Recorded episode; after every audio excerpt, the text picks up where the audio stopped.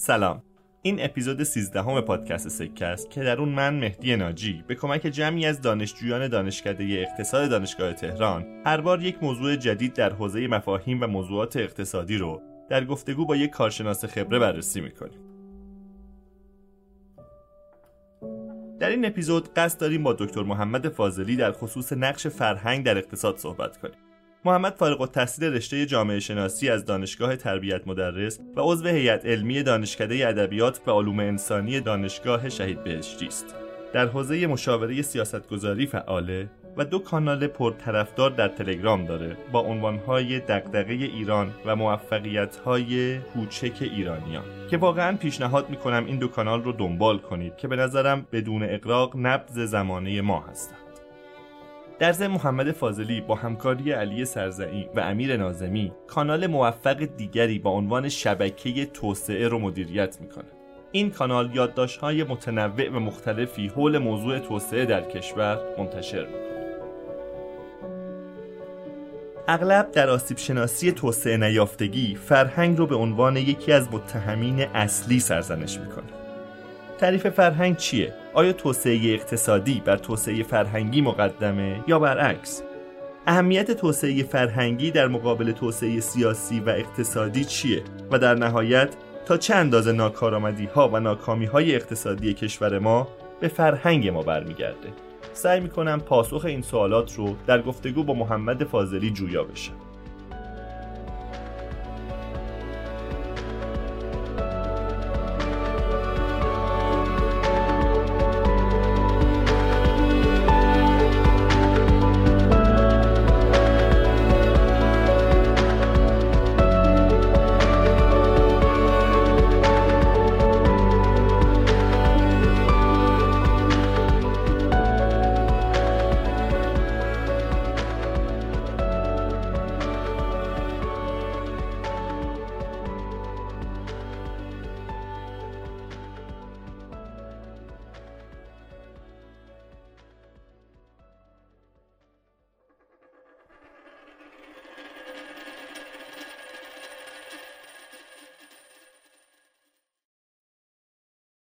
محمد جان یکی از تفریح های من راستش اینه که برنامه های کارشناسی که نوعا توی تلویزیون یا رادیو انجام میشه رو دنبال بکنم و منتظر بمونم که ببینم کی اون کارشناس از اون کلید واژه مسائل کشور نام می‌بره که در این زمینه باید فرهنگ سازی بشه. این واقعا نکته عجیبیه که من می‌بینم هر موضوعی که بحث میشه آخرش ما به اینجا می‌رسیم که در این زمینه باید فرهنگ سازی کنیم. واقعا این فرهنگ چیه که مثل یک شاه کلید به هر قفلی می‌خوره و هر جایی که ما با مسئله روبرو میشیم به این نتیجه می‌رسیم که باید اون فرهنگ رو درست کنیم. واقعا ما اینقدر بی فرهنگیم واقعا اینقدر لحاظ فرهنگی مشکل داریم و آیا واقعا همه مسائل اقتصادی ما یا حتی مسائل غیر اقتصادی ما راه حلش فرهنگ فرهنگه مهدی جان ببین منم یه حسی مثل شما دارم. سال هاست این رو میشنوم که هر برنامه هر کارشناسی رانندگیمون کشته های جاده ایمون زیاده مصرف سوختمون زیاده یه دی قاچاق می‌کنن سوخت رو یه کسایی ارز 4200 می‌گیرن و بعد می‌برن تو بازار این رو آزاد میفروشن. تو دانشگاه تقلب و اینها صورت می‌گیره تو مدرسه همینجور. و بعد یه عده کارشناس پیدا میشن که در نهایت این کلمه فرهنگ سازی رو به کار می‌برن. من یه عبارتی دارم میگم که وقتی به فرهنگ سازی می‌رسیم اگه دیدین یه کارشناسی بلخص اونی که قدرت دستشه یعنی بروکرات سیاست گذاره یا در دولت هست به فرهنگ سازی می‌رسه اونجا نقطه استیصال سیاست گذاری یعنی مستاصل شده دیگه کار دیگه از دستش بر نمیاد. یا کار دیگه نمی‌دونه یا نمی‌تونه انجام بده یا نمی‌خواد انجام بده به دلیل تعارض منافع و بقیه چیزایی که هست. و بنابراین دست به دامن به قول شما این شاه کلید اسطوره‌ای میشن. که این فقط یه حیمنه از یه شاه کلید داره. این شاه کلید هیچ قفلی رو هیچ قفل مهمی رو باز نخواهد کرد. چون تصور نادرستی از فرهنگ وجود داره. بذاریم من یه توضیحی بدم که از موضع جامعه شناسی اگه چهار تا زیر سیستم یک جامعه رو از هم جدا کنیم تفکیک کنیم یه تفکیک تحلیلی. بگیم یه جامعه که خودش یه سیستم بزرگه چهار تا زیر سیستم داره. سیستم اقتصادی سیستم سیاسی سیستم اجتماعی و سیستم فرهنگی یا زیر سیستم فرهنگی. من می‌خوام دو تا ویژگی اینها رو هر کدوم از این چهار زیر سیستم رو مشخص کنم براتون. توی اینها ما یه متغیری داریم به نام سرعت تغییرات. بیش از همه سرعت تغییرات در اقتصاده. یعنی شما روزانه شاید مثلا صدها میلیارد یا هزاران میلیارد دلار تبادلات مالی صورت می‌گیره. گوشی های شما ماهی یه بار نو میشن. نرم افزار و کالاهای جدید. اینا به سرعت تغییر می‌کنن. نظام سیاسی و اتفاقات سیاسی اما خیلی دیرتر تغییر می‌کنن. مثلا یه دولت چهار سال یه بار تغییر می‌کنه در حالی که گوشی های شما ممکنه شش ماه یه بار یا ماهی یه بار تغییر کنه. تو نظام اجتماعی که وارد میشین سرعت تغییرات خیلی کمتر میشه. یعنی برای اینکه مثلا نظام خانواده در ایران تغییر بکنه 100 سال طول کشیده تا ما از یه زمانی که خانواده ها مثلا ازدواج می‌کردن زن و شوهر عروس و داماد همدیگر رو ندیده بودن. براشون خواستگاری ترتیب می‌دادن اینا فقط روز عروسی همدیگر رو می‌دیدن. تا برسیم به این نقطه امروز که شما تو دانشگاه دیدین که دانشجوهای ما با هم چگونه ازدواج می‌کنن این 100 سال مثلا طول کشیده. وقتی به عرصه فرهنگ می‌رسین یعنی مثلا تغییرات زبان. ببینید ما امروز به واقع به زبان فارسی حرف می‌زنیم که سعدی و حافظ و مولانا هم با همون زبان حرف زدن و فردوسی هم با همون زبان حرف زده. یعنی تغییرات زبان فارسی در یک بازه هزار ساله به زور مشهود شده. دین چقدر طول می‌کشه تا تغییر کنه؟ انگاره های ما درباره دین توی همه این زیر سیستم چهار تا زیر سیستمی که گفتم سرعت تغییرات در فرهنگ از همه کمتره حالا جالب اینه که اون کارشناسایی که میان از واژه فرهنگ سازی استفاده می‌کنن می‌خوان از اون عرصه و از اون متغیرهایی که بسیار بسیار دیر و کند تغییر می‌کنن برای چی استفاده کنن؟ برای ایجاد تغییرات در زیر سیستم هایی که سرعت تغییراتشون بسیار سریع مثل جمله اقتصاد. خب این میزان ناهمخانی رو نشون میده. نکته دوم اینه که ما متغیرهایی رو داریم که بر رفتار اقتصادیمون اثر می‌ذاره که بسیار بسیار نزدیکترن به خود عرصه اقتصاد تا فرهنگ. ما انسان ها در همه جای جهان موجودات نفع طلبی هستیم که اتفاقا این نفع طلبی و سودجوییمون هم تا جایی که در محدوده قانون و بر محدوده شهر اخلاق باشه چیز بدی هم نیست. یعنی حتی ادیان هم نیومدن نفع طلبی آدم ها رو تخته کنن و از بین ببرن یا مثلا اون رو درست در یه جاهایی حکم می‌کنن به اینکه شما نفع طلبیتون رو کنترل کنید. ولی نفع طلبی کنترل شده و در محدوده اخلاق و قانون مایه سازندگی است خب حالا ما این موجود نفت طلب رو قواعد بازی بدی براش وضع می‌کنیم. و بر اساس اون قواعد بازی بد این موجود نفع خودش رو دنبال می‌کنه سودجوییش رو و امکانی براش فراهم می‌کنیم که دنبال نفع نامشروعش باشه. بعد انتظار داریم در این زمین بازی بد او از اون انگاره های اخلاقی فرهنگی که بسیار دور هستند به عرصه زندگی اقتصادی استفاده کنه و خودش رو نگه داره. من قبلا یه مثالی به کار بردم گفتم ما در دیزی رو باز می‌ذاریم و از گربه انتظار داریم با حیا باشه. اون ضرب المثل در عرصه توسعه واقعا کفایت نداره. اینجوری نیست. شما نمی‌تونید در دیزی های رانت فساد ناکارآمدی همه رو باز بذارین و از یه گربه به نام انسان اقتصادی یه انسانی که شما اقتصاددانا بیشتر میشناسیدش همون چیزی که تئوری انتخاب عقلانی بهش میگین تبیینش کرده. انتظار داشته باشیم اون موجود حالا بیاد در عرصه اقتصادی رفتاری متناسب با انگاره های اخلاقی و فرهنگیش داشته باشه. اون چیزایی که به یه میزانی هم بین بشریت مشترکه. یعنی در همه فرهنگ ها دروغ نگفتن ستایش شده. در همه فرهنگ ها مال دیگران رو نخوردن ستایش شده. شما یه فرهنگی پیدا نمی‌کنید. بگن یه مثلا یه کشوری پیدا شده که توش دروغگویی خیلی ارزشه. یا مال دیگران رو دزدیدن خیلی ارزشه. همه کشورها به درجات این ارزش های فرهنگی رو دارن و در اصل قواعد بازی است که تعیین می‌کنه آدم ها تن به اون رفتار ستایش شده میدن یا نمیدن. این چیزی که من از صحبت شما فهمیدم اینه که اساسا فرهنگ به این سادگی ها تغییر نمی‌کنه. که تغییر اون رو بتونیم بستری بذاریم برای اصلاح مسائل ولی به نظرم میشه مثل نقضی برای این اشاره کرد بهش و اونم فرهنگ بستن کمربند. ما یادمونه زمانی رو که توی ماشین ها 5 6 7 12 نفر ما آدم میچپوندیم به معنای واقعی کلمه. یا اصلا با فرهنگ کمربند بستن اگر درست این واژه رو حالا دارم به کار ببرم فرهنگ رو بیگانه بودیم. ولی حالا بدون جریمه ای یا بدون فشار خاصی ناخواسته دستمون میره به سمت کمربند بستن. آیا این تغییر فرهنگ نیست یا آیا اینجا فرهنگ رو نتونستیم خیلی سریع و زود تغییر بدیم؟ ببینید وقتی از فرهنگ حرف می‌زنیم یعنی داریم از یه نظامی از باورها یعنی درباره اینکه جهان چیست و چگونه کار می‌کنه. وقتی میگین شما مثلا من به خدا باور دارم یعنی یک وجودی به نام خدا رو در جهان براش شعن وجودی قائلین. ارزش ها یعنی اینکه چه چیزهایی رو خوب می‌دونید و بد می‌دونید. ارزش های قایی میگین که صداقت خوب است افت خوب است خوب و بد هاتون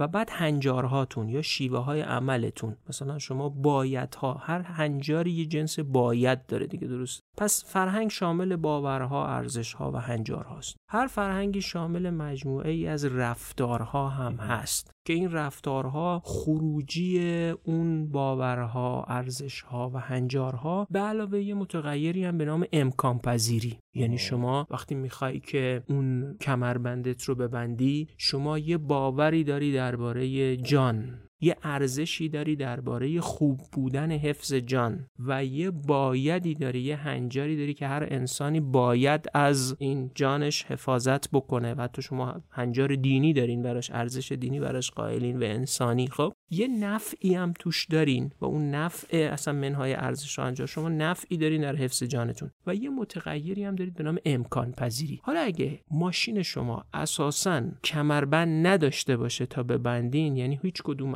اون باورها و ارزشها و هنجارهاتون کار نمی‌کنه. درسته؟ حالا من به شما میگم که اون تغییری که شما اسمشو می‌ذارید فرهنگی که حالا که جزئی از کلیت رفتار ما شده می‌تونیم بهش بگیم فرهنگی. خب اون بحث اول من ناظر بر این نیست که هیچ تغییر فرهنگی رخ نمی‌دهد. اما سرعت تغییرات خیلی کنده و عناصر فرهنگی هم با نسبتشون فرق می‌کنه. یعنی فرهنگ شامل یک مجموعه بسیار گسترده ای که از زبان و دین و نظامهای باور و اینها شروع میشه تا اون جزئیات رفتاری که شما یکیشو گفتین یعنی بستن کمربند. قطعا نرخ تغییرات تو این عرصه ها با هم فرق. نرخ تغییرات تو زبان خیلی کنتر از مثلا رفتارهای روزمره ماست. اما همون یه متغیری همون یه رفتاری رو که شما در اصل مثالش رو زدید اون هم در یک دوره برای اینکه تبدیل به جزئی از رفتار شما بشه شما حتما یادتون میاد که پلیس ها به دقت کنترل می‌کردن و جریمه می‌کردن افراد رو و یک زمانی اومد که این ماشین ها یواش یواش کمربندهای راحتی داشتن. شما اگه پیکان های قدیمی رو یادتون بیاد اینا یک کمربندهای ثابت داشتن که به یه نقطه فیکس شده بود و وقتی شما میبستیش دیگه نمی‌تونستی تکون بخوری. خب؟ عذاب میکشیدین درست. به علاوه اینکه سه نقطه ای هم نبودن این کمربندها اگه یادتون باشه. یه نقطه به بدنه فیکس شده بود و یه نقطه هم به بغل دنده فیکس می‌شد. یعنی یک کمربند از یه دورانی به بعد اولا پلیس قاعده وضع کرد. دو جریمه کرد. سه رفتاری بود که در ذات خودش به نفع کسی بود که این کار را انجام می‌داد و زیانی براش نداشت. چهار پیدایش یا توسعه کمربندهای سه نقطه ای که در از دو نقطه به بدنه بسته میشن و یه نقطه به جایی که قفل میشن و امکان پذیری حرکت راننده و سرنشینان این فضا رو فراهم کرد که به تدریج این گسترش پیدا کنه. در اصل این رفتار و نهادینه شدنش فقط محصول چند تا تیزر پخش کردن و ارتقاء آگاهی افراد نیست. ما تو تحقیقات جامعه شناختی بارها و بارها مدل های آزموده شدن که رفتار افراد آیا صرفا تحت تاثیر دانسته هاشونه یعنی ما اگه بدونیم که تفکیک زباله در خونمون کار خوبیه و به نفع محیط زیسته انجام میدیم ده ها مدل رفتار محیط زیستی وجود داره که به شما میگن که به صرف اینکه مردم بدونن تفکیک زباله کار خوبیه انجام نمیدن. حتی اگه شما یه فرد محیط زیست گرا باشی یعنی طرفدار محیط زیست و شما رفته باشی سیزده به در و تو سیزده به در اونجا آشغالات هم جمع کردی و می‌خوای برگردی خونه روز تموم شده می‌خوای برگردی. اگه یه سطل زباله تو اون طبیعت وجود نداشته باشه که شما زباله های بازمونده تو اونجا دفع کنی خیلی از آدما که حتی طرفدار محیط زیست ممکنه باشن و این انگاره های محیط زیستی رو هم دارن زباله هاشون رو نمی‌ذارن تو ماشینشون با خودشون برگردونن خونه. همونجا رها می‌کنن. اون انگاره های فرهنگی دانسته ها ارزش ها خوب و بد ها باید ها و تأکیدات. حالا این تاکید ممکنه در فرهنگ دینی باشه. مگه در فرهنگ دینی ما کم گفته شده که اسراف و زیاده روی نکنید؟ شما براش رسما آیه دارید دیگه. بخورید و بیاشامید ولی اسراف و زیاده روی نکنید. مگه کم هشدار داده شده توی قرآن تو فرهنگ دینی نسبت به عاقبت مصرفین؟ مگه تو فرهنگ سنتی ندارین اینها رو؟ ولی وقتی در یه شرایطی زیست می‌کنین که ساختاری به نفعتون نیست یا امکان صرف جویی ندارین. مثلا شما سوار یه اتومبیلی میشین که نسبت به اتومبیل رقیب مثلا خارجیش اون 6 لیتر در هر 100 کیلومتر میسوزونه این 10 لیتر. اصلا چی کارش می‌خواین بکنین؟ شما هم هر روز با همسایتون که یه ماشین خارجی داره که 6 لیتر میسوزونه و شما که یه ماشین دارین که 10 لیتر میسوزونه هر دوتاتون یه مسیر رو دارین میرین. یه مسیر می‌خواین برین سر کار. وقتی این ماشین نمی‌تونه کمتر از 10 لیتر در 100 کیلومتر بسوزونه اسراف نکردن یا صرف جویی کردن شما چه معنای فرهنگی؟ داره. خیلی یعنی روشن متوجه نشدم منظور شما چی. بذار من سوالمو سریعتر بپرسم. ما تونستیم فرهنگ با همون پلیس و با همون مکانیزمایی که شما گفتید تونستیم به مردم بفهمونیم یا تونستیم به این سطح از فرهنگ برسیم که کمربندهامون رو ببندیم؟ سوال مشخص من اینه چرا نمی‌تونیم با همون مکانیزم فرهنگمون رو بالا ببریم که قاچاق نکنیم؟ چرا نمی‌تونیم با همون مکانیزم رانندگیمون رو درست کنیم؟ چرا نمی‌تونیم با همون مکانیزم آلودگیمون رو کاهش بدیم؟ یه پاسخ خیلی روشن وجود داره. شما در نبستن کمربندتون مگه سودی می‌برین؟ نه. اما در اینکه گوش به حرف مقامات سیاسی ندین که ارز قاچاق نکنین یا سوخت قاچاق نکنین سودی می‌برین. یعنی شما به نفعتون نیست که قاچاق اگه شما یه قاچاقچی سوخت باشین در رعایت کردن آنچه که سیاستمدارا یا مدیران کشور می‌خوان یعنی قاچاق نکردن سوخت سودی ندارین که. فقط زیان می‌کنین درسته؟ اما شما نشستین تو ماشینتون و کمربندتون رو ببندین یا نبندین کدوم به نفعتونه؟ در اصل در یک ماجرای کمربند بستن آنچه را که پلیس از شما می‌خواهد. یعنی خیر جمع. پلیس چرا این حرف رو می‌زنه که شما کمربند ببندین؟ چون کمربند بستن شما درسته یه عمل فردی است ولی در نهایت خیر جمعی است. درسته؟ و این دو تا در راستای ببین, همن ببین خیر جمعی از چه جهته؟ شما اگر که خدای نکرده یا هر مسافری در تصادف کشته نشین به نفع بیمه های کشوره. اگه هیچ پدری در هیچ ماشینی کشته نشه یه تعداد بچه و خانواده یتیم نمیشن. اگه هیچ کشته تصادفات نداشته باشیم به خاطر بسته نشدن کمربند به خاطر اینکه کمربنداشون رو میبندن پلیس عملکردها شاخصای عملکردیش میره بالا. درد سر پلیس کم میشه. درسته؟ بنابراین در ماجرای کمربند آنچه که شما انجام می‌دهید درسته یک کنش فردی است. اما در نهایت خیر جمعی هم هست. یعنی در ماجرای پلیس اول بستن کمربند. شما نفعی در نبستنش ندارید. ممکن حالا خیلی آدم لجوجی باشه فکر کنه یا چیزی مثلا لج کرده باشه با پلیس به اصلا نمیبندم. ولی استثناها رو بذارین کنار. آدم ها در نبستن کمربند هیچ سودی ندارن. در بستنش ولی سود دارن. جانشون رو حفظ می‌کنن. یک. دو. نظام اجتماعی و پلیس و سیاستمدارا و اداره بیمه و همه و, و آمبولانس و اورژانس و نظام بهداشت و درمان. شما اگه دفترچه خدمات بهداشت درمانی داشته باشین و تصادف کنین و کمربندتون رو نبسته باشین با همون میرین به دکتر مراجعه می‌کنین و کلی نظام بیمه ای باید خرجتون کنه. در ماجرای بستن کمربند خیر جمعی و خیر فردی در یه چیزی با هم هم نوا شدن. اما وقتی به شما ارز 4200 تومانی میدن خیر جمعی چیه؟ خیر جمعی اینه که شما طبق قاعده اخلاقی ببرین این ارز 4200 رو. اگه مثلا کالایی خریدین بیارینم به همون قیمت ارز 4200 بفروشین. اما خیر فردی شما چیه؟ نفع فردی شما. اینه که ارز 4200 بگیرین ببرین به قیمت 10 تومن و 13 تومن بفروشین. درسته؟ یعنی در اصل اونجا عنصر فرهنگ نیست که داره خیلی جدی کار می‌کنه. اون چیزی که داره کار می‌کنه توصیه سیاستگزار بر چیزی قرار گرفته که خیر فردی و خیر جمعی رو با هم همنوا کرده یا اصلا هست؟ کلا این دوتا با هم همنوا هست. اما در موضوع قاچاق.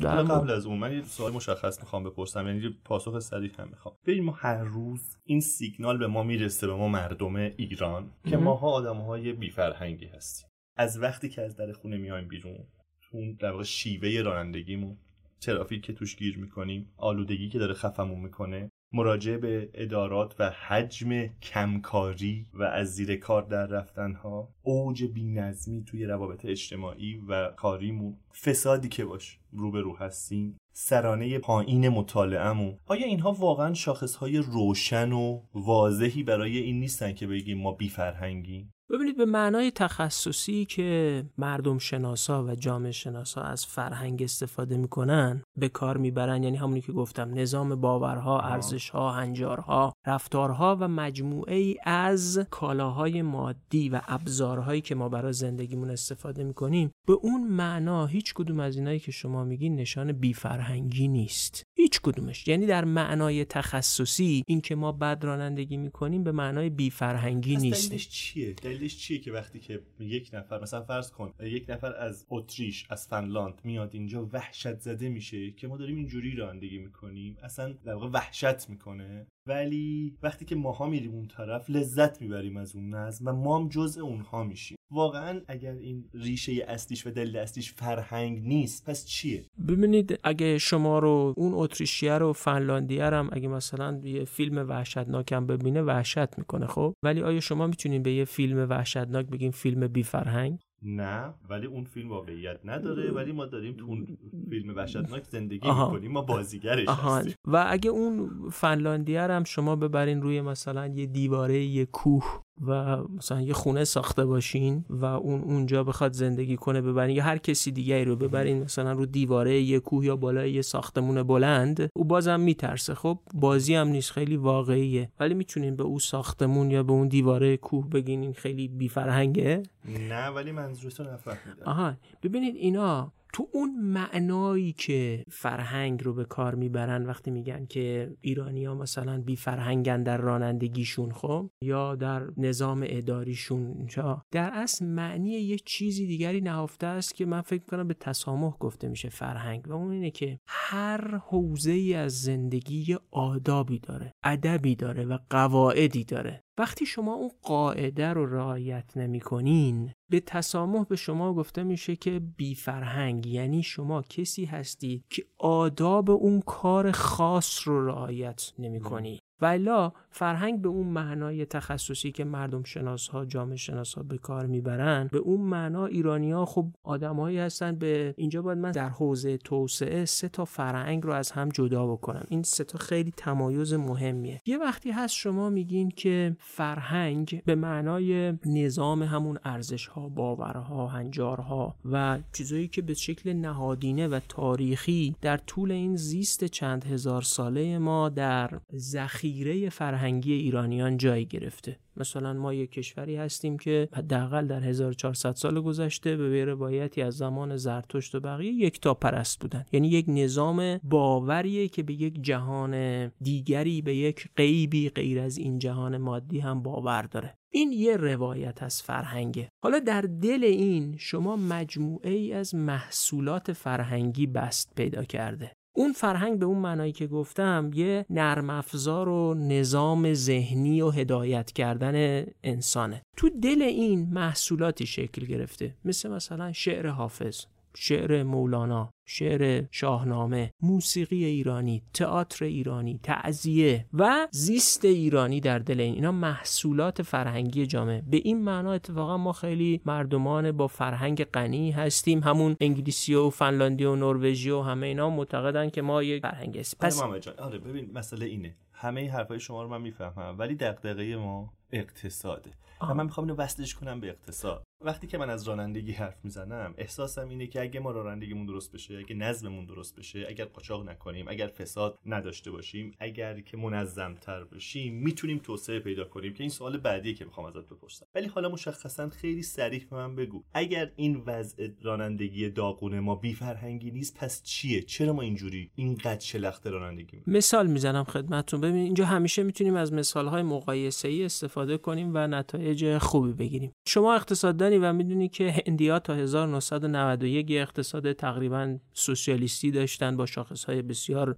بد و عملکرد نامناسب. هندیا یه سابقه طولانی فرهنگی هم دارن که قدیمی ترین تمدن‌های جهانن. درست؟ از 1991 تحولات اقتصادی در سیاستگذاری هند صورت گرفت و هند وارد یه خیز اقتصادی شد و امروز میره به سمت اینکه از نظر میزان جی دی پی به مثلا سوم چهارمین کشور دنیا تبدیل بشه. درسته؟ اما هر کسی هم که به هند سفر کرده باشه می‌تونه اوج بینظمی رو تو رانندگی هندی هم ببینه نمی‌تونه؟ یعنی اگه شما فیلم های هند و بمبئی و بقیه دهلی و حتی دیده باشین یا کسایی که رفتن تو اونجا دیگه آیا واقعا این شاخص های فرهنگی که به این معنا هندی ها هم به یه معنا بی فرهنگن خیلی از کشورهای دنیا تو جهان سوم در حال توسعه همین شاخص های بد رانندگی کردن ما رو هم دارن. آیا هندیا باید برای توسعه یافتگی و رشد اقتصادی و بهتر به عمل کردن بنگاه هاشون رانندگیشون هم تغییر می‌کرد؟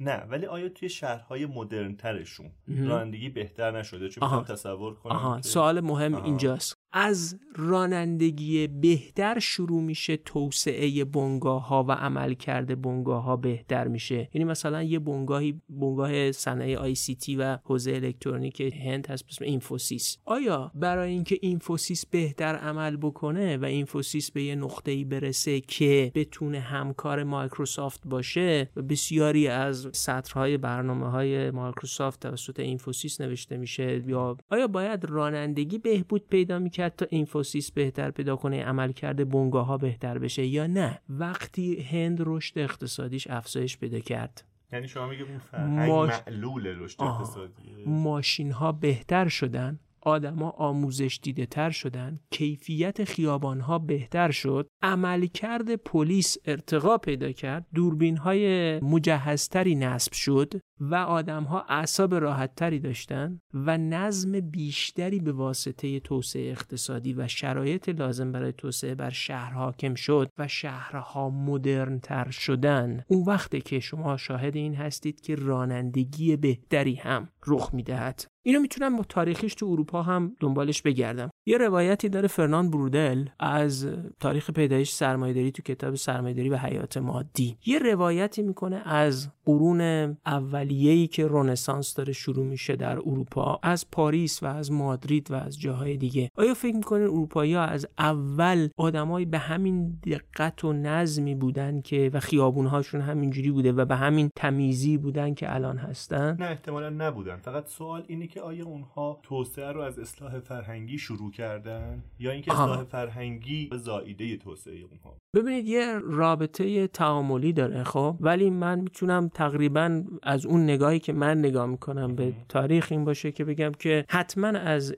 این توسعه نظمهای اینگونه شروع نشده. یعنی اینجونه نبوده که اروپایی ها مثلا اول خیابوناشون رو منظم کرده باشن یا اول فکر کنیم که همشون داشتن کتاب میخوندن. چون بعضی فکر می‌کنن تا یه ملتی مثلا همشون روزی دو ساعت کتاب نخونن توسعه پیدا نمی‌کنن خب؟ شاخص های کتاب خواندن تو بسیاری از کشورهای اروپای شرقی بیشتر از اروپای غربی بود. همون موقع دوره سوسیالیسم. یعنی قبل از فروپاشی شوروی شاخص های مصرف فرهنگی سینما رفتن کتاب خواندن در اروپای شرقی بهتر از اروپای غربی بود. اما در یه سیستمی که سیاست گذاریش بده در یه سیستمی که شاید جوهرش این باشه. اون جوهره اینه. آیا انگیزه های انسانی یعنی انگیزه های فردی نفع طلبی با انگیزه های خیر جمعی همراه و همنوا و یکسو میشه یا نمیشه؟ به همین خاطر گفتم اون مثال کمربند بستن ایرانیا خیلی مثال خوبی از این جهت که آنچه که پلیس می‌خواست و آنچه که اعمال می‌کرد و آن تجهیزاتی که در راستای اون کار به کار گرفته بود اون خواسته به کار گرفته بود با نفع فردی یعنی زنده ماندن و حفظ جان و با نفع و خیر جمعی یعنی اینکه بیمه ها کمتر خسارت بدن تصادفات کمتر بشه خشونت کمتر بشه سازگار بود. اما حالا اگه همین مدل رو هر کجای دیگری هم بست بدین. من فکر می‌کنم اگه آدما کتاب خوندن به نفعشون باشه می‌خونن. مثال می‌زنم براتون. درسته ما یه سیستم کنکور بسیار بد داریم و یه صنعت کنکور و تست زنی و کتابای میشه از شما بپرسم همین ایرانی که کتاب نمی‌خونن و تیراژ کتاب شده مثلا 300 تا و 100 تا و 200 تا و اینها. اینا چرا این همه پول میدن کتابای کنکور تست کلاق و گنجشک و قناری و اینا می‌خرن که چرا می‌خرن. چون یه نفعی توش هست. شما می‌خواین در کنکور پزشکی قبول بشین. شما می‌خواین در اون رشته مورد علاقتون قبول بشین. چون پدر مادرها دوست دارن بچهشون رو تو مرتبه بالاتر. بنابراین هر کتابی از جمله همین کتابایی که اگه شما با دانشجوهای کنکور صحبت کنید این کتابا رو بسیار خسته کننده کسل کننده و بسیار چیزای بیحاصلی می‌دونن که وقتی می‌خونه ولی هر کدومشون ده ها جلدشو می‌خرن. بعضی از این کتابای کنکور اگه پشتشون نگاه کنید مثلا چاپ 150 200 300 تا چاپ خورده. در حالی که مهمترین کتابهایی که تاریخ ساز بودن تو این جامعه مثلا 300 تا چاپ میشه. 11 سال طول می‌کشه که اون 300 تا فروش بره ها؟ پس کتاب خوندن آدم ها هم درست تابع رفتارهای فرهنگی هم هست. من به عنوان کسی که رو مصرف و سبک زندگی کار کردم میگم که کتاب خوندن تابع رفتار والدین در کودکی فرزندان هم هست. یعنی اگه فرزندان در کودکی شاهد این باشن که والدینشون کتاب می‌خونن رو عادات خواندنشون اثر داره. این یه اثر فرهنگیه. اما همین بچه ها وقتی بزرگ بشن و ببینن در یک جامعه ای خواندن کتاب اثری بر سرنوشت و زندگیشون نداره نمی‌خوانن. جالب شد.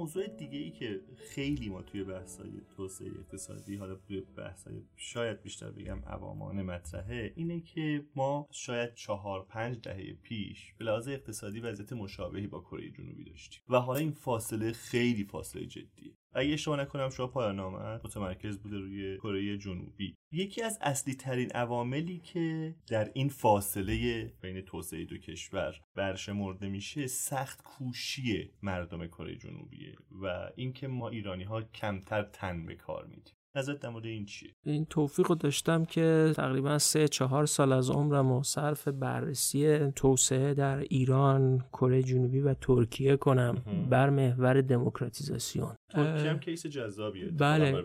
حالا در مورد حداقل در مورد کره بگم. ببینید اینکه ما در ایران تصور می‌کنیم که کره ها بسیار سخت کوشند و این اصلی ترین عامل توسعه یافتگی کره جنوبی بوده این ناشی از اینه که ما بقیه روایت درباره کره جنوبی رو نگفتیم و در اصل اون شاخه ای از مطالعات مقایسه ای بین مقایسه ایران و سایر کشورها در ایران توسعه پیدا نکرده. یکی از اون کمکاری های علوم اجتماعی و حتی من فکر می‌کنم علوم اقتصادی و علوم سیاسی ما در ایرانه که ما روایت متوازنی از توسعه بقیه کشورها ارائه نکردیم. با همون تأکیدی که سیاستگزار ما همیشه دنبال فرهنگ سازی بوده اینایی هم که همیشه داستان کره جنوبی برای ما تعریف کردن برای ملت ما تعریف کردن بر ساده ترین عنصرش یعنی اون سخت کوشیه تأکید کردن. اما من به عنوان کسی که میگم حداقل سه سال چهار سال از عمرم رو و یه بازه متمرکز شیش ماهش رو خلاصه اتراق کردم توی یه کتابخونه تخصصی مربوط به کره جنوبی و صدها مطلب درباره کره جنوبی کتاب و مقاله و اینها خوندم. به شما میگم که روایت سخت کوشی در بین کره پژوهان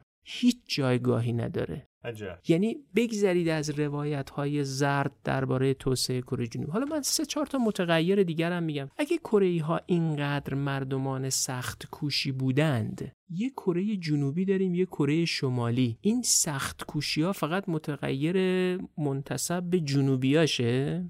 یعنی به لحاظ فرهنگی به شدت به هم شبیه هم. به شدت شبیه نه اینکه شبیهن یک دستن. می‌دونین کره جنوبی جزء معدود کشورهای جهانه که یک دستی زبانی داره یک دستی نژادی داره و یک دستی دینی داره. تا همین اواخر چند دهه اخیر که یه مقداری کاتولیسیسم در کره جنوبی توسعه پیدا کرده اینها یه جریان های بی خدای نجات های دینی پاجنن دیگه یعنی کافرها هستن خب؟ این کشور یک دست محضه. یعنی از کمترین این دو کشور این دو کشور خب؟ اینا از 1945 جدا میشن. بعد از یک که در جریان جنگ جهانی دوم ارتش شوروی تا مدار 38 درجه پیشروی کرد و ارتش امریکا هم تا همین مدار 38 درجه به هم رسیدن. وقتی رسیدن دو تا ارتش متوقف شدن. تا 1948 هم تلاش شد که این دو کشور یکی بشن. نشدن و در 1948 در کره جنوبی انتخاباتی برگزار کردن قانون اساسی نوشتن و جمهوری کره پدید اومد. یعنی سه سالم منتظر ادغام باقی موندن و نشد خب؟ حالا میشه توضیح بدیم دو کشوری که در از یک کشورن. زبان فرهنگ دین همه چیزیه اگه اینا سخت کوشن پس این سخت کوشی اون شمالیا چرا به هیچ کاری نیومده؟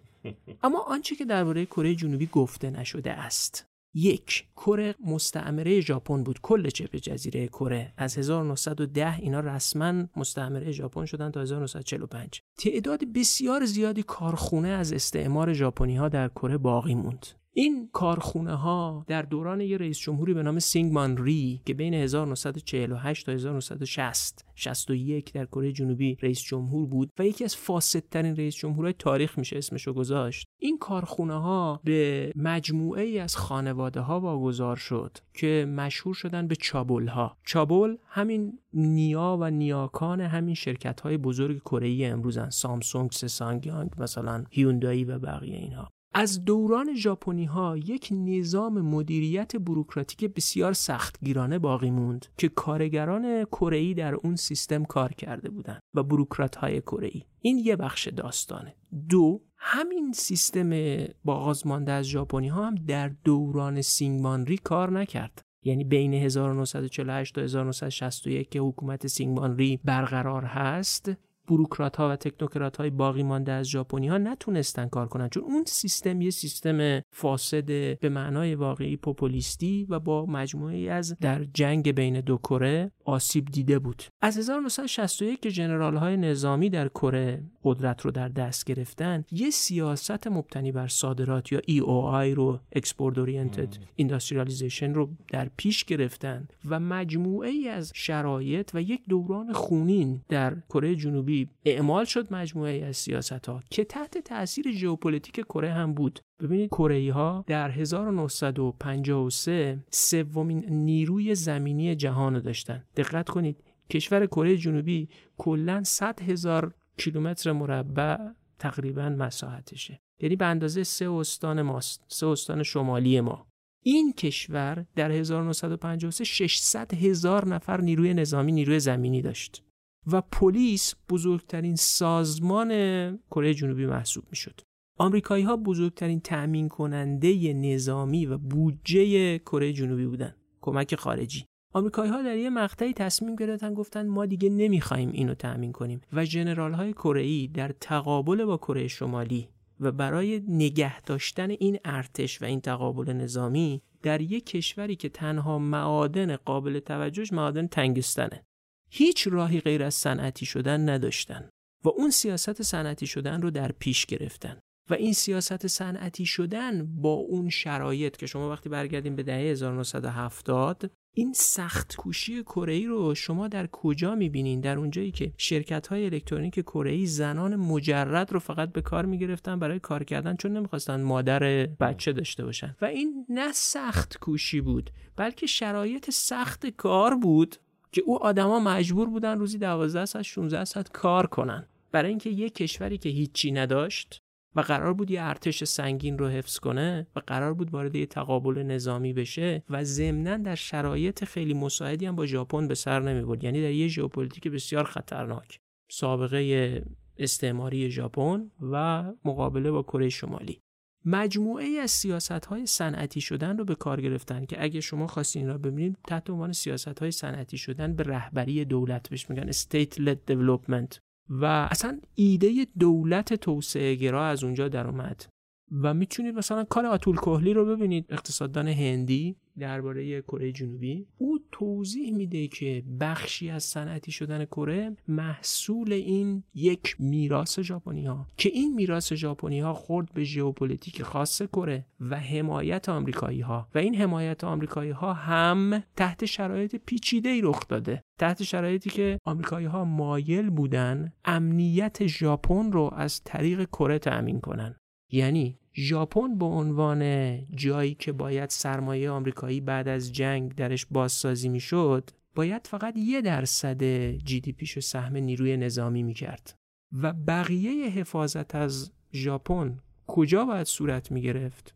در قالب مواجهه آمریکا و شوروی در مدار 38 درجه در بین کره شمالی و کره جنوبی بنابراین روایت سخت کوشی دم دستی ترین ساده ترین و به یه معنا زردترین روایتی است که از کره جنوبی داده شده. ما روایت توسعه کشورهای توسعه یافته به نظرم خودش موضوع جالبیه که میشه توی اپیزودهای مختلف مشخصا در مورد کشورهای مختلف روش کار کرد. به نظرم خیلی جذابه. ولی یه خروجی بخوام اگر که یک نتیجه بخوام از صحبت شما بگیرم. شما میگی که قصه توسعه اقتصادی از هر جا شروع بشه از توسعه فرهنگی شروع نمیشه.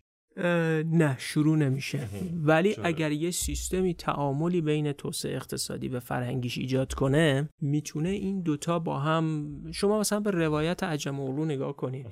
توی ملت ها چرا شکست می‌خورند. یه تمایزی قائل میشه بین نهادهای استعماری و استثمارگر در مکزیک و نهادهای مولد در ویرجینیای ایالات متحده درسته؟ اونجا چی میگه؟ میگه آیا در ویرجینیا از سواد و فرهیختگی مهاجران انگلیسی توسعه شروع شد؟ یه دقیقه میگم این روایت رو. میگه اونا وقتی کورتس وارد مکزیک شد مکزیک یه جایی بود که اقوام ساکن مکزیک صدها تون طلا و اینا داشتن. اونا هم گرفتن پادشاه اقوام ساکن بومی های مکزیک رو کشتن طلاهاش هم چیز کردن. به علاوه آب و هوا خوب بود. این منطقه گرمسیری بود. می‌شد کشت کرد. بعد نیروی انسانی زیادی هم وجود داشت. مکزیکی هم که تسلیم شده بودن. بنابراین اینا یه سری نهادهای استثماری بنا کردن و خودشون بالای اونا وایستادن اسپانیایی ها انگلیسی هایی که وارد ایالات متحده شدن در ویرجینیا اولا سرخپوستا تسلیم نشدن. حاضر به معامله هم نشدن. در ویرجینیا و در ایالات متحده هم هیچ معدنی برای استخراج وجود نداشت. هر کی می‌خواست زنده بمونه باید خودش کار می‌کرد کشاورزی می‌کرد. میگه در اولین درخواستی که به بریتانیا فرستادن درخواست کردن که چی؟ نجار و آهنگر و اینا بفرستین.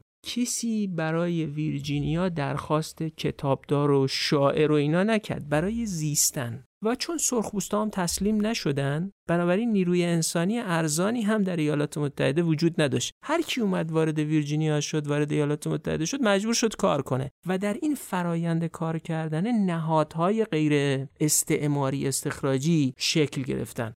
حالا شما همین داستان فرهنگ رو در تحولات کشورها هم می‌تونید ببینید. چین یه فرهنگ چند هزار ساله است. آیا سخت کوشی چینی ها قبل و بعد از ماو تغییر کرده؟ قبل از ماو اینا که سختی بیشتری میکشیدن. این کتاب چین کیسینجر رو که به فارسی ترجمه شده شما بخونید. ببینید آیا همین چینی ها که امروز دومین اقتصاد بزرگ دنیا شدن قبل از سیاست های اصلاحی دنگ شیاوپینگ همین چینی های سخت کوش امروز نبودن؟ بودن همین قدم کار می‌کردن. منتها در یک نظام غیر بهرهور در یه نظامی که برنامه‌ریزی متمرکز داره. یه کتابی داره اقتصاددان برنده جایزه نوبل رونالد کوز و وان نینگ چین چگونه سرمایه‌داری شد. توضیح میده که در این مزارع کوچک حاشیه شهرها در استانها در چین اولین بار مردم وقتی فرصت پیدا کردن خودشون برنامه ریزی کنن. یعنی خودشون مزارعشون رو کش تصمیم بگیرن چی بکارن. یه دفعه بهره خیلی بالا رفت اینا وضعیت بهتری پیدا کرد. این آدما قبلا هم همینقدر کار می‌کردن. یا سخت گوشی کی میگه ما ایرانی ها سخت گوش نیستیم آقای مهدی جان کی میگه ما سخت گوش نیستیم؟ من ایرانیایی رو می‌شناسم که اگه ببرشون کارگری میرن کار سره کاری 16 ساعت کار می‌کنن 12 ساعت کار می‌کنن. ما ایرانیا دو شغله سه شغله هم داریم. نیستیم؟ یه کسی که محترمانه آبرومندانه مسافر کشی می‌کنه و روزی مثلا 8 ساعت 10 ساعت تو گرمای مرداد تهران بدون کولر مسافر کشی می‌کنه کی می‌تونه به این بگه سخت گوش نیست؟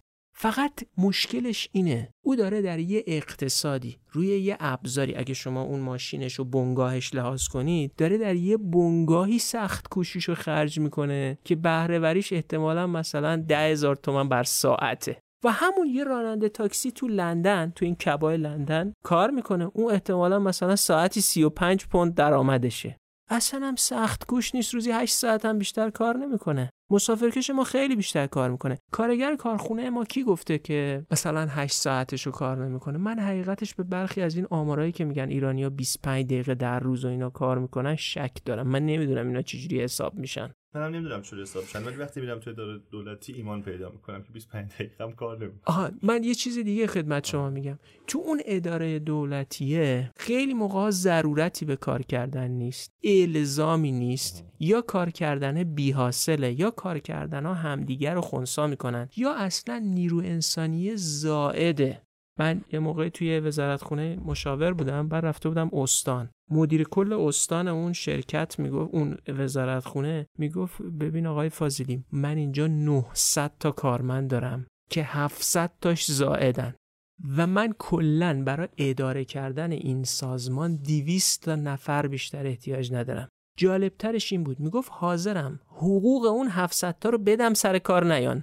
می‌گفت چون اون 700 تا کارشون اینه چون بیکارن چون دائم می‌خوان با هم رقابت کنن از این پله های ترقی سازمانی برن بالا زیرا به هم دیگر رو بزنن جلوی کار اون دیویس نفر دیگر رو بگیرن. شما نمی‌تونید یه ساختار سازمانی دیویس نفری رو 900 نفر توش نیرو به قول عبارت خودت بچپونید. و بعد از این 900 نفر انتظار داشته باشین کار کنن. اصلا کار به اندازه اون 900 نفر نیست. مال بی فرهنگی اون 700 تا نیست به علاوه وقتی شما سر یک کار چهار نفر رو می‌ذارین این امکان رو به شکل ساختاری براشون فراهم می‌کنین که از هر کدومشون می‌پرسی چرا انجام نداد بگی من فکر کردم اون یکی باید انجام بده. اما اگه شما همون 200 نفر رو داشته باشین می‌بینین که همین 200 نفر چون مسئولیتشون برابر همون یک کاری نفری که خودشون تعریف شده ادامه اون کار رو انجام میدن. بنابراین شما ساختار سازمانیتون رو بد طراحی کردین. دولتی که باید مثلا 800 هزار تا مثالی میگم کارمند داشته باشه 3 میلیون تا مثلا کارمند داره. خب طبیعی است. هم هزینهتون میره بالا. هم وقتی میان میانگین می‌گیرین در از اون دو میلیون و 200 هزار تا دیگه اونا داده پرت محسوب میشن. این میانگین شما رو جابجا می‌کنن. خب پس من باز اون نتیجهگیریمو تکرار می‌کنم چون که می‌خوام سوال بعدی و یه جمله هم بگم اینو تم کنم. ما ایرانی ها همونایی هستیم که به روایتی 400 هزار کیلومتر قنات کندیم. یعنی میگن می‌دونین که طول کوره قنات های ایران رو بذارین رو هم دیگه از زمین تا کره ماهه. یعنی ما اینقدر زیر زمین ایران قنات کندیم. ما توی سرزمین خوش کنیم خشک دووم بردیم زندگی کردیم. توی یزد تو کرمان توی تبس. و ما اصلا سرزمین مساعدی نداشتیم و من تو زندگی روستایی بودم. کی میگه پیرمرد زندگی روستایی ایرانی مثلا سخت کوش نبوده؟ یه کسی باید مثلا تاریخ روستای ایرانی رو خونده باشه تا ببینه که ایرانی اصلا چه جوری زندگی می‌کرد اصلا ایرانی چه جوری زنده مونده. توی یه جایی که بی ثباتی راهزنی اقوام مغلا از یه طرف میومدن به یه طرف دیگه خلاصه می‌رفتن. ما به روایت علی رضا قلی یه عبارتی داره من از این عبارتش خیلی خوشم میاد. میگه ما ایرانی تو طول تاریخ گرونترین آب جهان رو مصرف کردیم. چون ببین بقیه جهان پر آب بودن. خودت اروپا امریکا بودی خب؟ ما کلا امروز 100 میلیارد متر مکعب گفته میشه آب تجدید پذیر داریم. یعنی کل این صحنه ایران زمین امروز 100 میلیارد متر مکعب آب داره. که حالا به یه روایتی کم هم شده شده 85 تا. من خدمت شما یه مقایسه می‌کنم ببینید که ما نسبت به بقیه کشورهای جهان چقدر کم آبیم. فکر می‌کنی رود آمازون چند میلیارد متر مکعب آب داره در سال؟ ما 100 تا داریم. آمازون 6500 میلیارد متر مکعب در سال آب داره. یعنی 65 برابر کل ایران فقط آمازون آب داره. فکر می‌کنی چین فقط رود یانگتسه چقدر آب داره؟ هزار میلیارد متر مکعب. یه رود چین ده برابر ما آب داره. میسیسیپی که تو احتمالا تو امریکا دیدیش چقدر آب داره آورده سالیانش؟ و میسیسیپی نسبت به کل آب امریکا دیدی که ده ها تا از اون رودخونه ها حتی همشون به بزرگی میسیسیپی نیست میسیسیپی به تنهایی 530 میلیارد متر مکعب آورده آبشه. یعنی 5 3 دهم برابر کل آبی که در سرزمین ایران در دسترسه. و ما ایرانی ها توی یه همچی سرزمین کم آبی 400 هزار کیلومتر قنات کندیم و این گرونترین آب دنیاست. یعنی شما قنات های ایرانو به پول کارگر امروز بخواین زیر زمین بکنین. چقدر هزینه چند میلیارد دلار باید خرج کنین که 400 هزار کیلومتر قنات در جاهای مختلف ایران بکنین و این گرونترین آب دنیاست. آخه ملتی که گرونترین آب دنیا رو داشته ملتی که در این شرایط زندگی کرده که نمی‌تونیم بهش بگیم سخت کوش نیست که. اومده در یک سیستم ناکارآمد. یعنی دقیقا فرق کره جنوبی و کره شمالیه.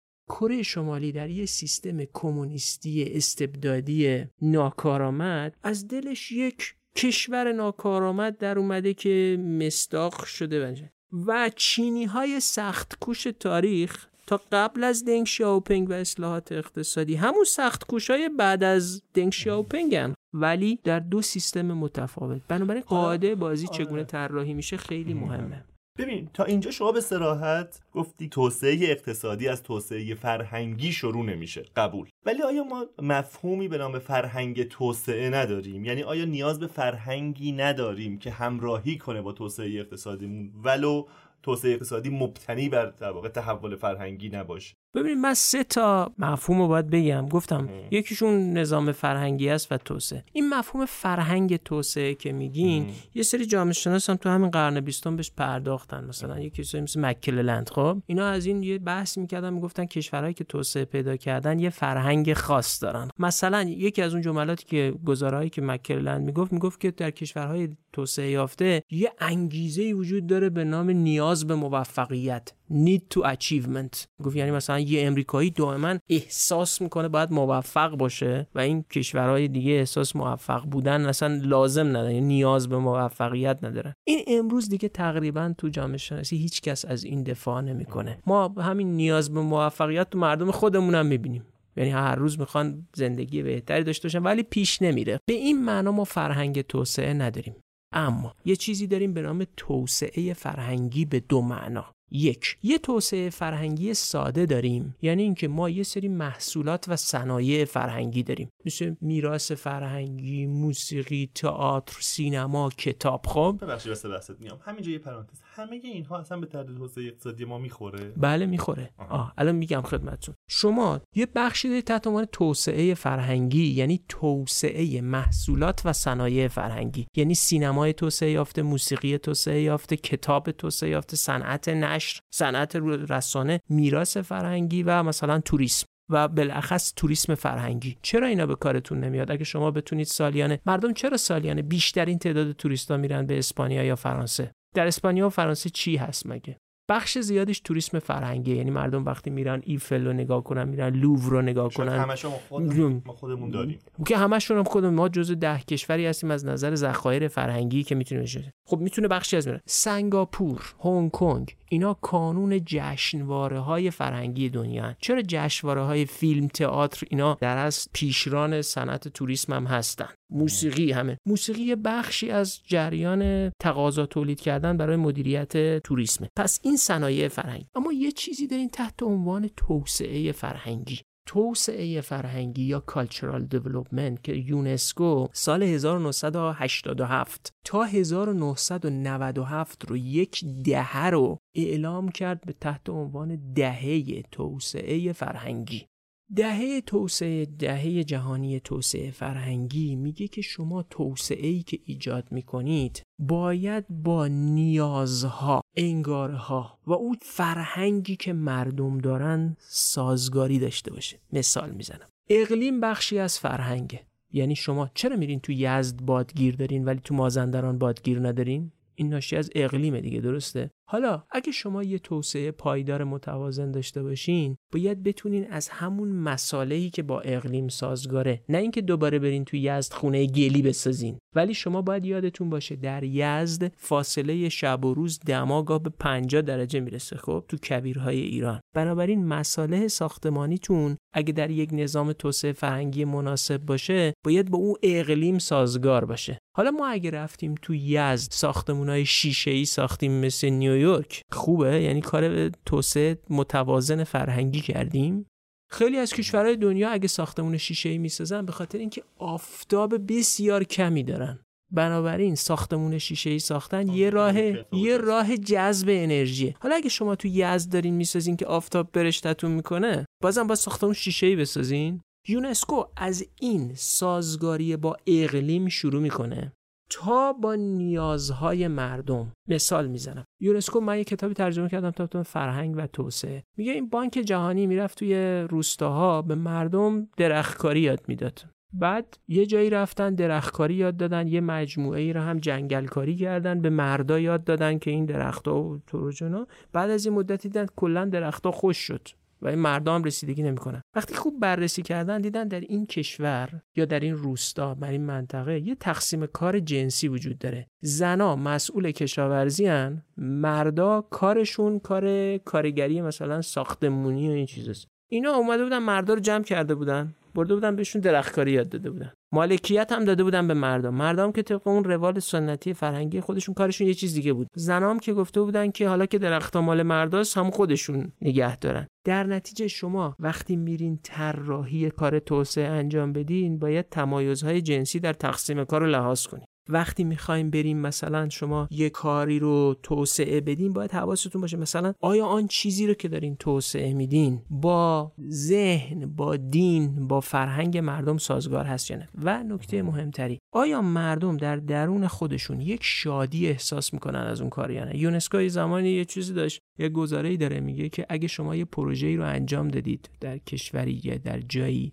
و مردم برای اون شعر ساختن خودجوش براش موسیقی ساختن براش شادی کردن یعنی اینو پذیرفتن. و من اینو وقتی فهمیدم که ما یه سری مثلا دولت های ما یه سری کارهایی می‌کنن مردم فقط براش جوک می‌سازن و مسخره بازی درست می‌کنن و پس می‌زنه. خب؟ در اصل توسعه فرهنگی به این معنا توسعه سازگار با انگارهای مردم. به این معنا شد بارسترین مثالش وقتی رضاخان میاد در ایران چادر از سر زنا می‌کشه به نظر خودش احتمالا داره کار توسعه می‌کنه می‌خواد ما رو مدرن کنه. ولی نمی‌فهمه که این داستان داره با بنیادی ترین نظام ارزش ها و ذهنیت های این مردم در میفته و اون وقت نتیجهش میشه چی؟ اون پس زدگی اون وازدگی. وقتی هم داشت کشور رو ترک می‌کرد مردم احساس می‌کردن از دست یک خفقانی دارن و دیگه حالا اصلا راهن هم ساخته بود کسی نمی‌دید. ارتش هم درست کرده بروکراسی هم درست کرده بود. نظام دادگستری مدرن رو هم در ایران آورده بود خب. یا تعارضات دیگه مثلا شما اگه نظام دادگستری درست می‌کنین اینو از فقه می‌گیرین. یا از نظام حقوقی فرانسه یا اون فقه رو بهبود میدین. یعنی ببینید این داستان توسعه فرهنگی یه چیزی خیلی پیچیده تر از اینیه که مثلا فقط شما بگین که ما باید رانندگیمون رو درست کنیم تا مثلا توسعه پیدا کنیم. شما اگه سیاست های اقتصادی بهتری داشته باشین اگه قواعد بازی بهتری ما چهار تا دولت می‌شناسیم بعد از سال 68 بعد از پایان جنگ. دولت های هاشمی دولت های خاتمی دولت های احمدی نژاد دولت های روحانی. درسته؟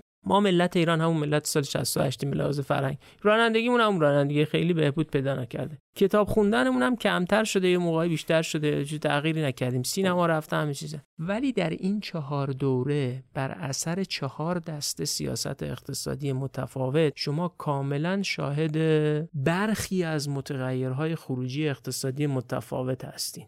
ببین مثلا در دوره های خاتمی گفته میشه عملکرد اقتصادی خیلی بهتری وجود داشته. سرمایه گذاری میشه. رابطتون با جهان بهتر بوده. کار سپردن دست اقتصاددانا شاید یه انضباط مالی بهتری یا سیاست ارزی. ولی به هر حال شما رسیدیم به رشد اقتصادی مثلا من فکر می‌کنم سال 82 اگه درست یادم باشه شما اقتصاددانین هدایت کنین. رشد صنعتی ایران بدون نفت 12 درصد بوده و به رشد حدود 8 درصد هم رسیدید تو حدود سال 82 83 درسته؟ و یه تورم 11 درصدی. درسته اون روند دراز مدت تورم در ایران کنترل نشده که چند وقتی یه بار چهار سالی یه بار در میره اون بر اثر مکانیسم های پولی که شما می‌شناسید. اما بالاخره ما ملت ایران که خیلی فرق نکرده فرهنگمون. اما آیا دوره آقای هاشمی دوره آقای خاتمی دوره آقای احمد نژاد و دوره آقای روحانی با هم فرق اقتصادی داره یا نداره؟ داره. یا برگردیم به عصر پهلوی. ملت ایران بین سال سی سال چهل و سال پنجاه فرقی کردن از نظر فرهنگی؟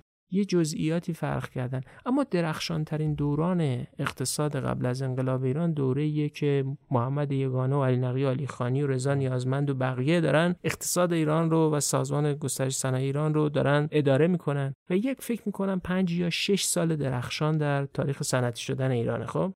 قاعده بعد از این دوره باید ملت ایران با اون تعریفی که گفته میشه فرهنگ سازی با فرهنگتر از قبل از دوره علی خانی و یگانه باشن درست؟ اما عملکرد اقتصادی بعد از علی خانی و یگانه و رضا نیازمند خیلی بدتر از اون دورانه و حتی مثل شبیه قبل از این سه نفره. چطور شده ملتی با فرهنگتر فرهیخته تر مثال می‌زنم ما امروز چند میلیون دانشجو داریم و چقدر تحصیل کرده؟ چرا این همه فرهیختگی در این چند میلیون دانشجو سبب بهبود عملکرد بنگاه های ما نشده؟ اینو شما اقتصاددانا بهتر می‌تونید بگید. وقتی وقتی سیاست های پولی سیاست های مالی سیاست های ارزی سیاست خارجی و ساختارهای نهادی علاوه یه قابلیت مهم که حتی از نهادها فراتر میره. ظرفیت حل مسئله در یه سیستم سیاسی کاهش پیدا می‌کنه. ببینید برای اینکه یه مثال نقص تو شرایط خیلی بحث باز, باز شد. نه نه من یه جمله آخر میبندم ملت ما امروز نسبت به محیط زیست آگاه ترن یا 50 سال پیش یا 100 سال پیش یا 150 سال پیش. و ملت ما امروز بیشتر به محیط زیست ضربه می‌زنن یا 50 سال پیش 100 سال پیش. باز حالا.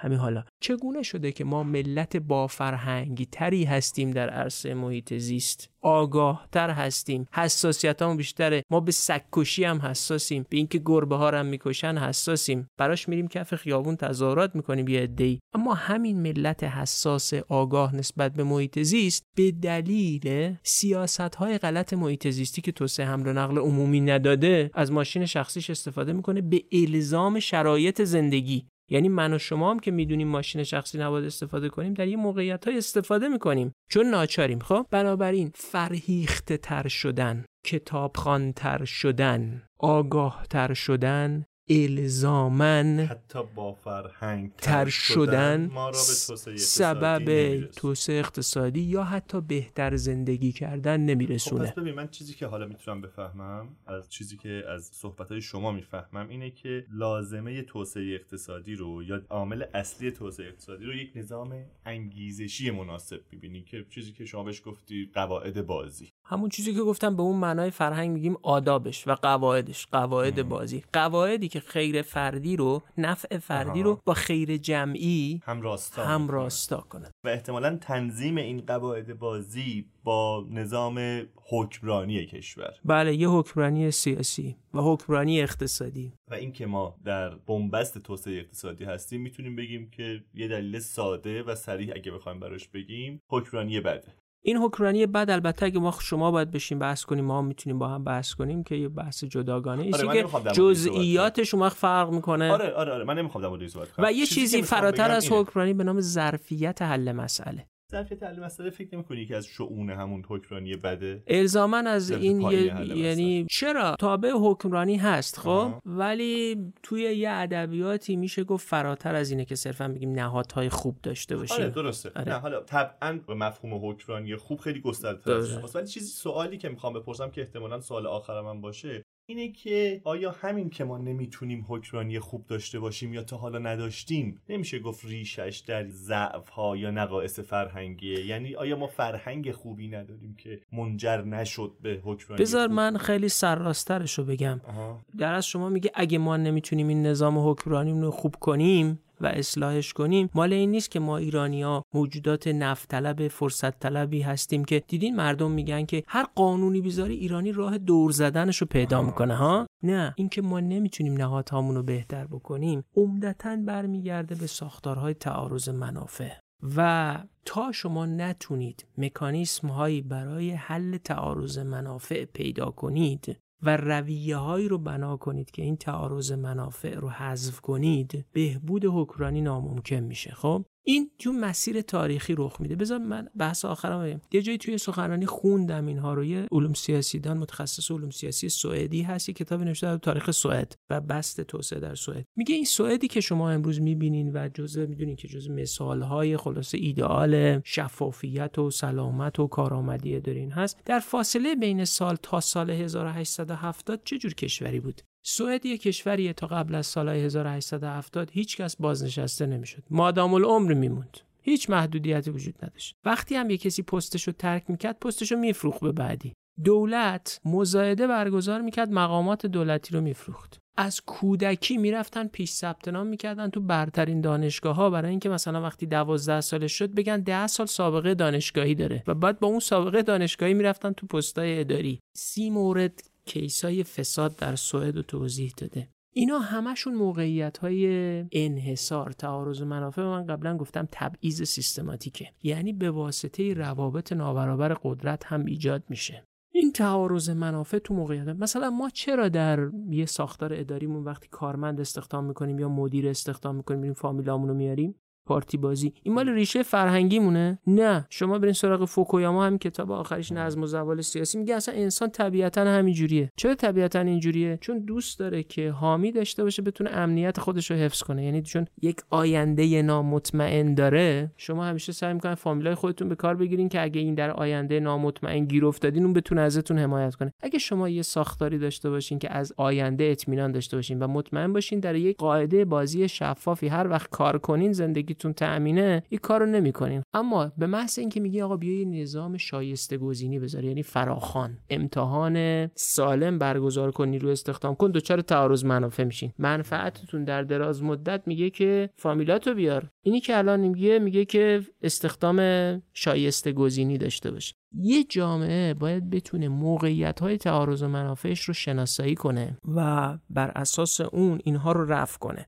و ما ایرانی تنها آدمای روی کره زمین نیستیم که قانون رو دور می‌زنیم. من دو تا مثال میگم تموم کنیم بحثمون یکی فرانسویا زمانی که ویتنام مستعمرشون بود یه موقع دیدن تو این پایتخت ویتنام هانوی خیلی موش زیاد شده. بعد گفتن که مردم هر کسی گفتن خودشون که نیرو نداشتن هر کسی یه موش بکشه بیاره تحویل بده جایزه میدن. بعد از یه مدت اینا او مردم سیل موش دارن میارن اینا یه موزلی هم داشتن دفن کردن. این موشا چون زن مردهشون بیماری درست می‌کنه. گفتن ما بگیم که هر کی دم موش بیاره جایزه رو بهش میدیم. مفروضشون چی بود؟ که مردم می‌کشن موشه رو دمشو می‌برن میارن. بعد از یه مدتی که این به دم موشا جایزه می‌دادن دیدن که ای سربازا گزارش کردن شهر پر شده از موشای بیدم. مردم موشه رو می‌گرفتن دومش رو میبریدن دومه رو تحویل می‌دادن جایزش رو می‌گرفتن. زحمت دفن کردن هم نمیپذیرفتن. به علاوه یه موش بیدم خودش ماشین تولید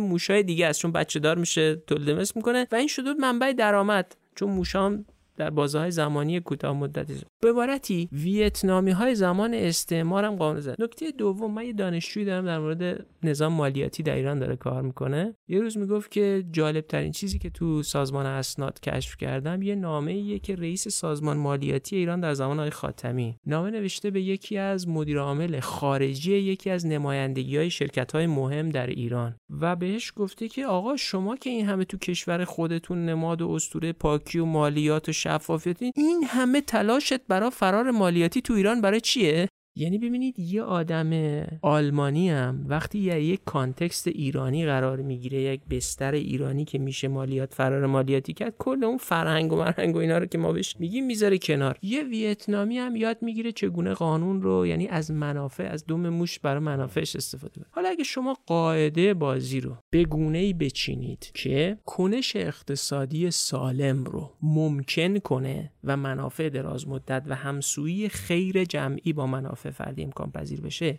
در دراز مدت یعنی سوئدیا بعد از 1875 و بالاخص بعد از معاهده سال سیوباد در 1900 حدودای سی وقتی سالهای سال در یک بستری زندگی کردن که مطمئن شدن اینجا فساد نیست اینجا منافعشون تأمین میشه اینجا زندگی پیش بینی پذیره اون زندگی پیش بینی پذیر به بخشی از نقشه ذهنی زندگیشون تبدیل میشه. یعنی یه سوئدی هر روز صبح بیدار میشه از خودش نمی‌پرسه آیا کشور من فاسد است یا سالم؟ با همون سلامته اما همون سوئدیه راهنماهای سفر رو دیدین؟ Lonely Planet و اینا رو توی بخش مکزیکش برای سوئدیا نوشته اگه تو مکزیک رفتین به, به مسافرا توریستای سوئدی میگه و پلیس ازتون رشوه خواست بدین. چون اگر ندین پلیس یه مواد مخدر یه جای جاسازی می‌کنه بعد دردسرای بزرگتری براتون درست می‌کنه. یعنی سوئدیا وقتی وارد مکزیک میشن درست آدمایی که با اعتماد و سلامت و شفافیت. ولی می‌دونن که تو حالا اگه یه سوئدی مجبور بشه تو مکزیک زندگی کنه ظرف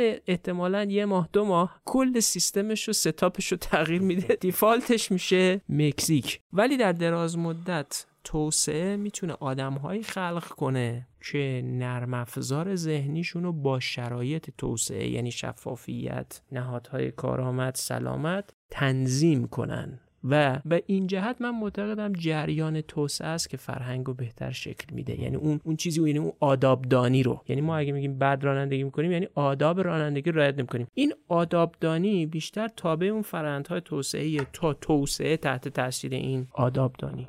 بسیار عالی. خیلی ممنون.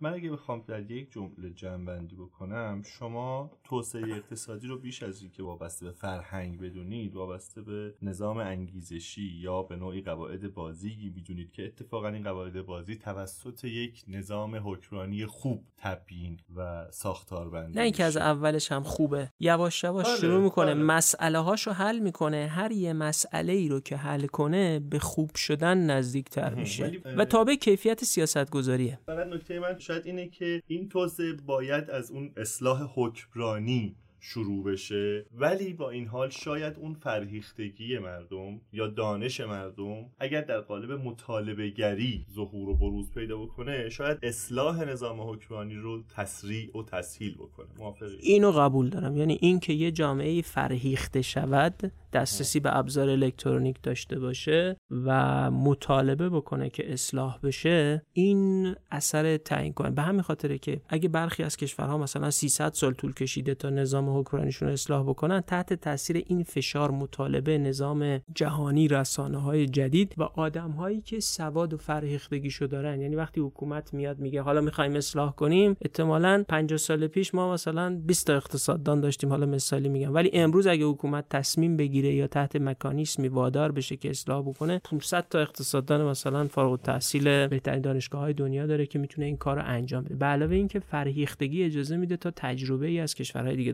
داشته باشه. یعنی ما یه روزی تجربه ترکیه و کره و اینا رو نداشتیم خب؟ تنها کتاب اقتصاد ترجمه شده احتمالا مثلا ثروت ملل آدم اسمیت بود. ولی امروز هم شما تو یه کتاب فروشی دور بزنین 100 تا کتاب اقتصاد پیدا می‌کنین و این فرهیختگی کمک می‌کنه ولی من تصورم این نیست که. ولی خبر خوبم برای اونایی که تو ایران زندگی می‌کنن که ما ملت بی فرهنگی اصلا نیستیم. ما ملت تنبلی هم نیستیم. یعنی اونجایی که جا داشته باشه یعنی شما دیدین آدمایی که دارن یه جایی کار می‌کنن که خوب پول در میارن 16 ساعت در روز کار می‌کنن. یا یه کشاورز ایرانی که خودش داره زندگیشو میگردونه کی میگه کم کار می‌کنه؟ عالی. خیلی ممنون. خیلی ممنون مهدی جان. قربان شما.